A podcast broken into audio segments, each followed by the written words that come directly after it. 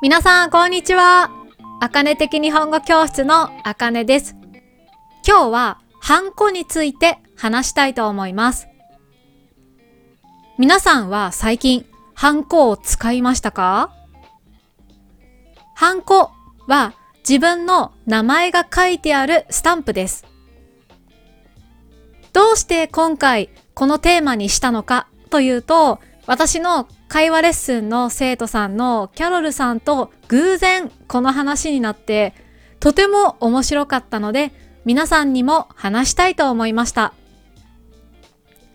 ハンコは印鑑とも呼ばれています。私は最近印鑑を使いました。銀行口座を開設するためにある銀行に行きました。講座を開設するというのは講座を作るという意味です。新しい講座を作りたいと思ったので銀行に行きました。その時に持ち物をネットで調べました。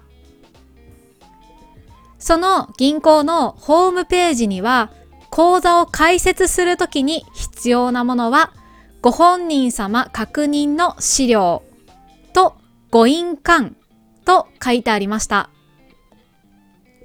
ご本人様確認の資料というのは免許証などの自分の身分を証明するものです。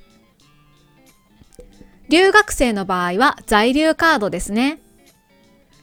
そして印鑑も必要でした。実際に銀行に行って何枚かの書類に自分の印鑑を押しました。印鑑やハンコを押すことを捺印すると言います。ご捺印お願いします。と言われたら、ハンコを押してくださいという意味です。ちなみに、宅急便を受け取るときはサインでもいいんですけど、私は書くのが面倒なので、ハンコを押します。でも、最近は宅急便を受け取るときにサインをしなくてもいい時もあります。この話をキャロルさんにしたらびっくりされました。キャロルさんは香港に住んでいます。香港に住んでいて、ハンコを使ったことはほとんどないと言っていました。仕事によって違うかもしれませんが、キャロルさんは仕事でもほとんどハンコを使わないと教えてくれました。私は仕事でも時々印鑑を押すことがあります。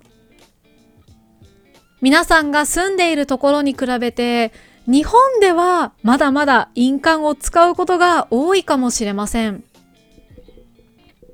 皆さんは最近印鑑を押しましたか？